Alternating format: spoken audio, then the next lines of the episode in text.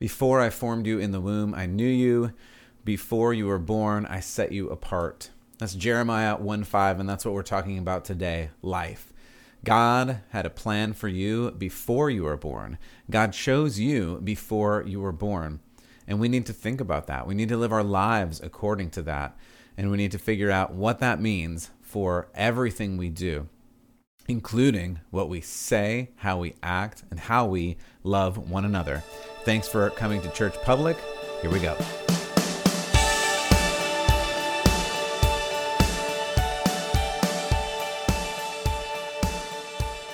Hey, thanks for joining Church Public.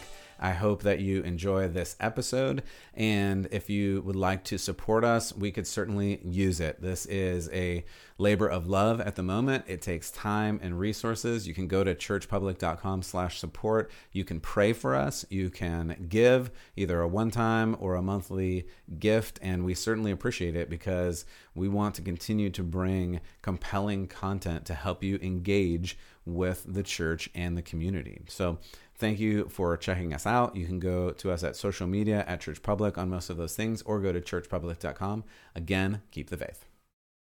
All right, so we just heard from Jeremiah, and there are many others like him in the Bible that refer to life and when life begins. And that's what we're talking about today. We're talking about life. We're talking about the value of life, and especially we're talking about where life begins, because that's really important. It's really important to understand where life begins so we can have an appropriate conversation about what to do and how to love one another. Life is a gift from God. You hear that in Genesis, in Genesis nine. You hear that in Psalms, Psalms thirty-six, a bunch of other Psalms. And you hear about how God views this life. And he has given it to us as a gift, and we need to treat it as such. Not only our own life, but we need to be champions of those, especially that cannot fight for themselves. The Bible talks often about widows, orphans, and Jesus talks often about the little children and how he values so much children. And we need to pay attention to that. He didn't say that for no reason. He didn't say that just to be cute. Jesus said, "Let the children come to me." In other words, there was this moment when the disciples and some of the Pharisees were there, and they're all just talking, and these children are trying to, you know, come up and, and love Jesus, and, and the adults in the room, right, are like, hey, hey, this is adult time. Like, we're talking with Jesus, and we're having intellectual, theological conversations, and Jesus is like, hey, children are really important.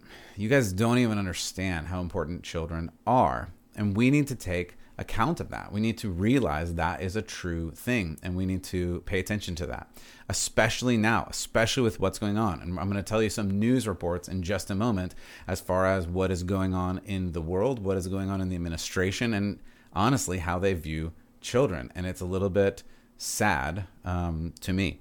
It, but before we get to that, we need to look at what God says and what he talks about, and, and, and what what his view on our whole lives really is. We heard from Jeremiah, before I formed you in the womb, I knew you. Before you were born, I set you apart.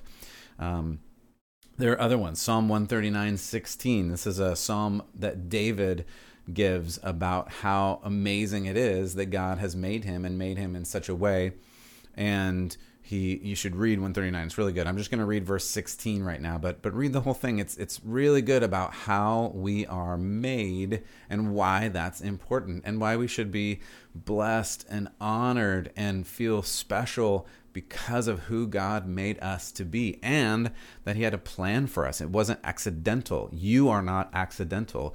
You are a child of God, made in his image, and that's so important for us all to know. And so in one thirty-nine sixteen, David says, "Your eyes saw my unformed body. All the days ordained for me were written in your book before one of them came to be." What a great statement. Before any of the days came to be, God, you knew the plan you had for me. You had a plan for me. You wrote them down in this book, and, and you brought me to life and then have this plan for me. Like, what a great view.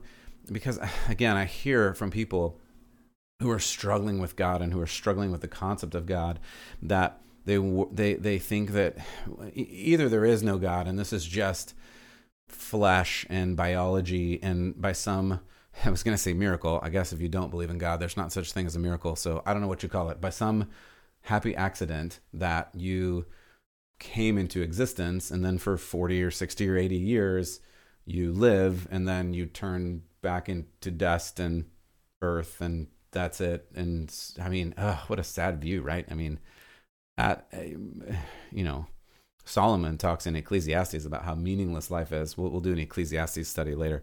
I'm working on that. But but how meaningless that would be if this was all there is and all you are is flesh, and and then you die. I mean, yeah, I can understand why you would be hopeless if that were the truth. Now, I happen to believe that's not the truth. I happen to believe, like this is saying, the Bible is saying, that we are not only made in God's image, but he knew us before we were born. He created us in such a way that we actually had a plan and we had something to do. Paul says in Ephesians that he created works in advance for us to do. Like, we have a job, and it's a good job, and the job is to share the love and light of Jesus. And I, I'm, I'm really excited about that. But I was talking about Psalm one thirty-nine sixteen, and all of these days were written in the book of God before you even came to be. That's important language, before you came to be. That means God knew you and designed you before you were born. Um, and uh, we talked about Jeremiah one five. We, uh, Paul, who talked about this to the Galatians, he said, "Be I'm sorry, but he who had set me apart before I was born had called me through his grace." In other words, and, and you have to remember, this is before our modern amazing science. They didn't have ultrasounds. They didn't know exactly what was going on in the womb. They just knew that something was going on, and they listened to God and his spirit and his voice and the truth that they had, even back to Genesis, that God knew you ahead of time, had a plan for you ahead of time. And, and Paul carries this thought on and tells the Galatians that God had a plan for his life. Even Paul, who by all accounts, before he came to Jesus, was not a great guy, and we'll talk more about that at another time, but God saved him and used him, and God wants to save you and use you. And he says to the Ephesians a similar thing. This is Ephesians one. "Praise be to God and Father, our Lord Jesus Christ, for giving us through Christ every possible spiritual benefit as citizens of heaven. For consider what he has done." Listen to this. "Before the foundation of the world, he chose us to become in Christ his holy and blameless children, living within his constant care." Before the foundation of the world, not only did he know you and have a plan for you before you were born, apparently God had a plan for you before the world was formed. That's such a huge statement, right? Like, it's it's it's not like God just dropped you on this earth and then went and took a nap on Mount Everest or something. I don't know what people think. I don't really understand that view, but but no, God has a plan for you, had a plan for you for all of eternity. And listen to this, I love this, living within his constant care. Like, what a great thing, right? It's it's not just that he had a plan for you, that he created you, that he formed you, that he made you in his image and put you on this earth. He also has constant care for you now. And I love that. I love that thought, especially in these dark times when it when you can feel lost, when you can feel alone, when you can seem hopeless, you can know that you are in his constant care. I love that. So, and then just to move on to, of course, Jesus. Jesus was um, born of an unwed mother and a teenage girl named Mary. And in that culture, I mean, that wasn't great. In fact, like, they had rules that unwed mothers could be killed um, for their infidelity. And, and that was terrible. Uh, and fortunately, you know, we, we're here now because of, of Jesus. And, and Jesus and his cousin John met in the womb when when Mary and Elizabeth were both pregnant. The two of them met, and apparently John, it says, through the Spirit, got so excited in his mom's tummy that John leapt for joy. And they knew that there was a connection there. Jesus and, and John the Baptist, that's who we're referring to, later on would, would meet, and, and John would baptize Jesus at the beginning of Jesus' ministry. But again, even in the womb, before they were born, before they were, you know, children even, God had a plan, and God's spirit was moving, and that's important to note. And what we're talking about today is honestly abortion. And it's such a big issue, and it's such a big issue in the church, and it's a hot button. And sometimes I hesitate to even want to talk about it because I don't like offending people, and I don't like making people mad. And you probably have the same thing. You probably don't like offending people. But we're in this place where I've said a bunch of times here on this podcast, and, and will continue to say, unfortunately, and maybe especially in this culture, Or if you follow Jesus, you're going to offend people. The idea of God offends people. The idea of following Jesus offends people. The idea of a higher power than the authority of the government offends people. The idea that there are certain rules for life, certain certain guidelines that God gives you for an abundant and better life. The idea that th- those don't come from whatever utilitarian philosophy the current culture has is very offensive to people. And this happens to be a very hot button and, and one of them, because you hear something like, it's my body and my choice. You hear that, why why are you getting involved in my right to choose? Um, and that's we. It's such a hard conversation to have because, again, I don't want to offend anybody, but I, I turn it back to, like, whose rights are we talking about? And again, if you believe the Bible and you believe what the Bible is saying, then you believe that life begins. I mean, if you if you go scientifically, life begins at least at conception, and that's just a scientific fact. But I'm not a scientist, I'm not a doctor, so I'm not going to dwell on that. I'm going to go to the Bible and say, your life was formed before you were born. Apparently, God knew you and had a plan for you before the earth was formed, because God is an eternal being and you are an eternal being, and God has a plan for your life, and God has a plan for everyone's life. And to stop that life just because you don't want that life in every other case would be considered murder. I mean, if you have a two-year-old and you suddenly decide this two-year-old who's in the terrible twos, and believe me, I've had four of them, and all of a sudden you decide, I just don't want them to be alive anymore. Like, everyone knows, everyone knows that's wrong. Everyone.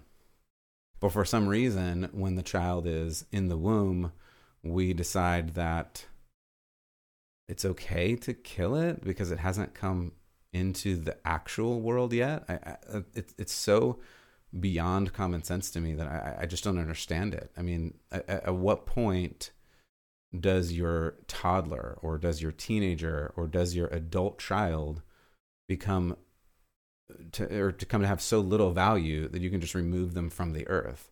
But for some reason, we're okay if we can't see it. It's like out of the biggest out of sight, out of mind I can comprehend, because we can't actually see it. We don't believe it exists. And I'm using the word it because that's what they use. But the reality is, because they can't see that person, that human, they don't believe that human exists.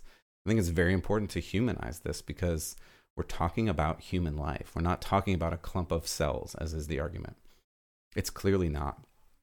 It's clearly not. And again, there's a lot of scientific things that we can get into, and I'm not going to get into those today because I want to focus on the spiritual. At Church Public, we want to focus on the combination between church and culture and, and faith and, and what you do. And as Jesus said, two things: love God, love one another. If we are to love one another, we have to actually love one another and have these hard conversations of, hey, loving somebody means letting them live. I mean, that's that should be the ultimate reality, and it should be so common sense and no-brainer. And for some reason, it's become this crazy hyper-political debate um, that that people get really ugly and nasty about, and they feel like they have rights over other people's lives that they don't have. I mean, the reality is you don't have.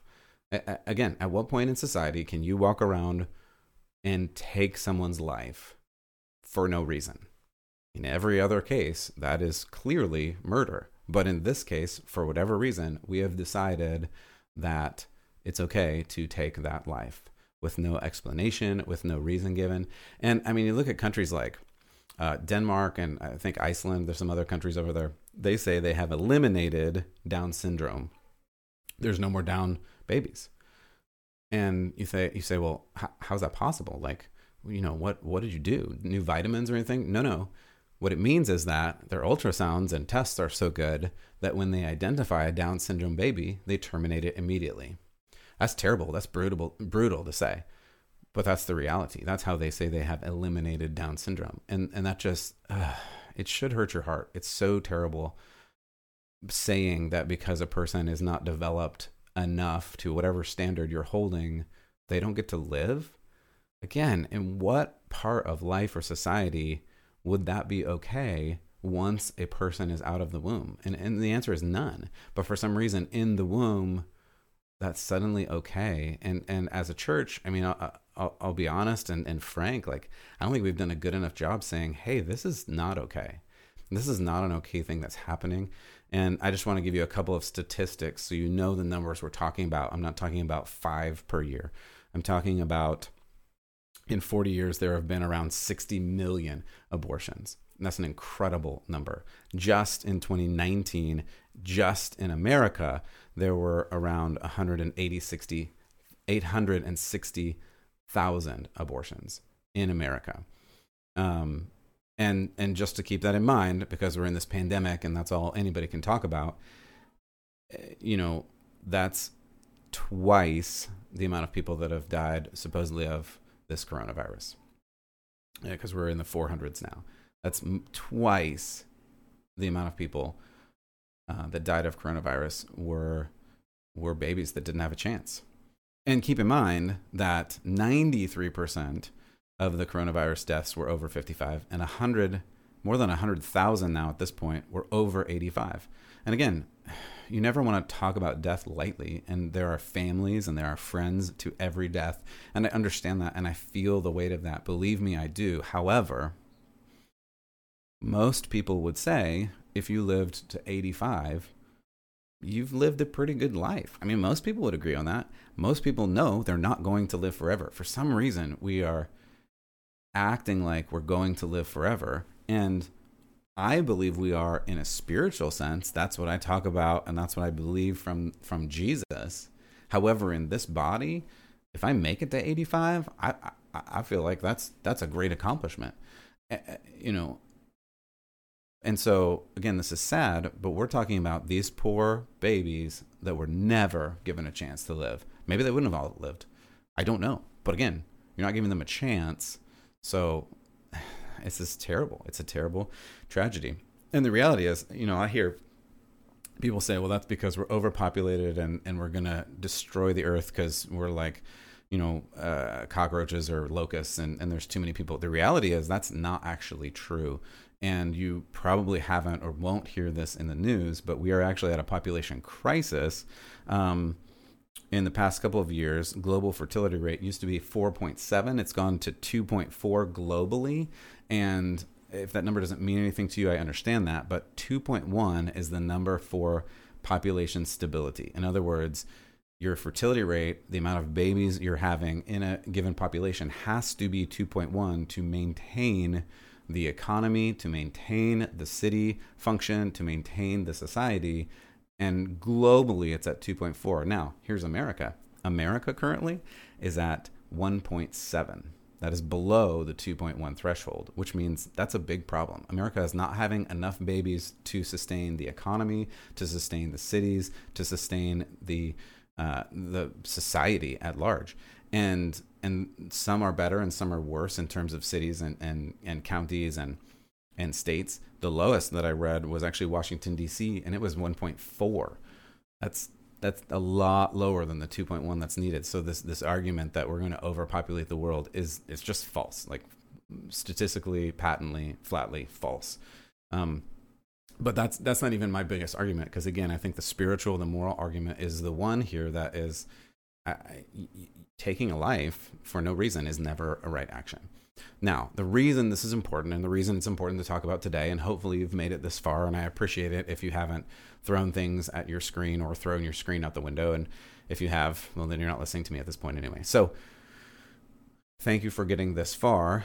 And the reason it's important right now is what's happening in the current government and the current administration. So, um, there are a bunch of people who are talking about these things. You have people talking about it flippantly. You have talking people talking about it religiously.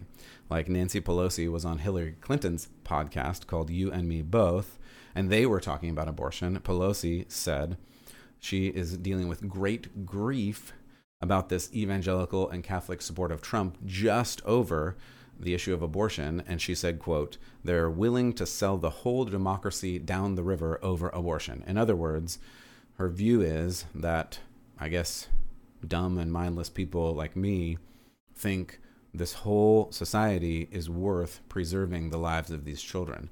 And I mean, I guess in that sense, she's right, but she feels like, I am I'm reading into this, but it, it sounds like she feels like we're um, willing to destroy America just over abortion. And uh, anyway, she's kind of out to lunch. We don't need to spend too much time on that, but but it's clear there's a side of this that is very degrading and doesn't understand the morality of this and doesn't understand this, what I would call, and you've heard before probably, sanctity of life. Sanctity of life is very important. And as believers in God, as Christians, as people who are supposed to love one another, you need to believe that loving one another is important too, and that life is important, and that life begins before you're even born. Um, and so here's some of the things that are happening in the government right now. So you have um, the Mexico City policy. Biden is going to revoke that if he hasn't already. It's kind of in the works right now. That policy requires that non-governmental organizations, N G Os, cannot receive federal funding if they're providing abortion services or even even doing abortions, that the U S government doesn't give them money. He's rescinding that. In other words, we're going to give money to organizations that do abortions around the world. I don't love that. You probably guessed. Anyway, and then Biden has denounced the Hyde Act. The Hyde Act, um, which he supported up until and through maybe even twenty nineteen, by the way, of his forty-seven years in office, but all of a sudden he's against it. At any rate, the Hyde Act is a policy that prevents federal funds from being used for abortions. So, in other words, your tax dollars will go to abortion centers. Period. Now you'll say, you know, the government will say, well, it's not directly going, but money is fungible. It means like you give money to the government and the government gives money to these abortion centers. So, you know, A plus B equals C, you're giving money to the abortion centers. It's just how it works. And again, I don't love that. I, I'm not going to make illegal actions at this point. I'm not going to say, I'm not going to make a legal case. I think at the moment I'm making a moral case. Um, Everyone has to make their own decision. Everyone has to make their own choice. Everyone has to choose whether God is real, whether they want to follow God. I, I'm not going to argue that right now. What I am going to say is I don't want to support that. My choice is that I don't I don't want to have to pay for that um, because I don't think it's right. And everybody's going to have to make their own decisions and, and deal with their own conscience and deal with their God.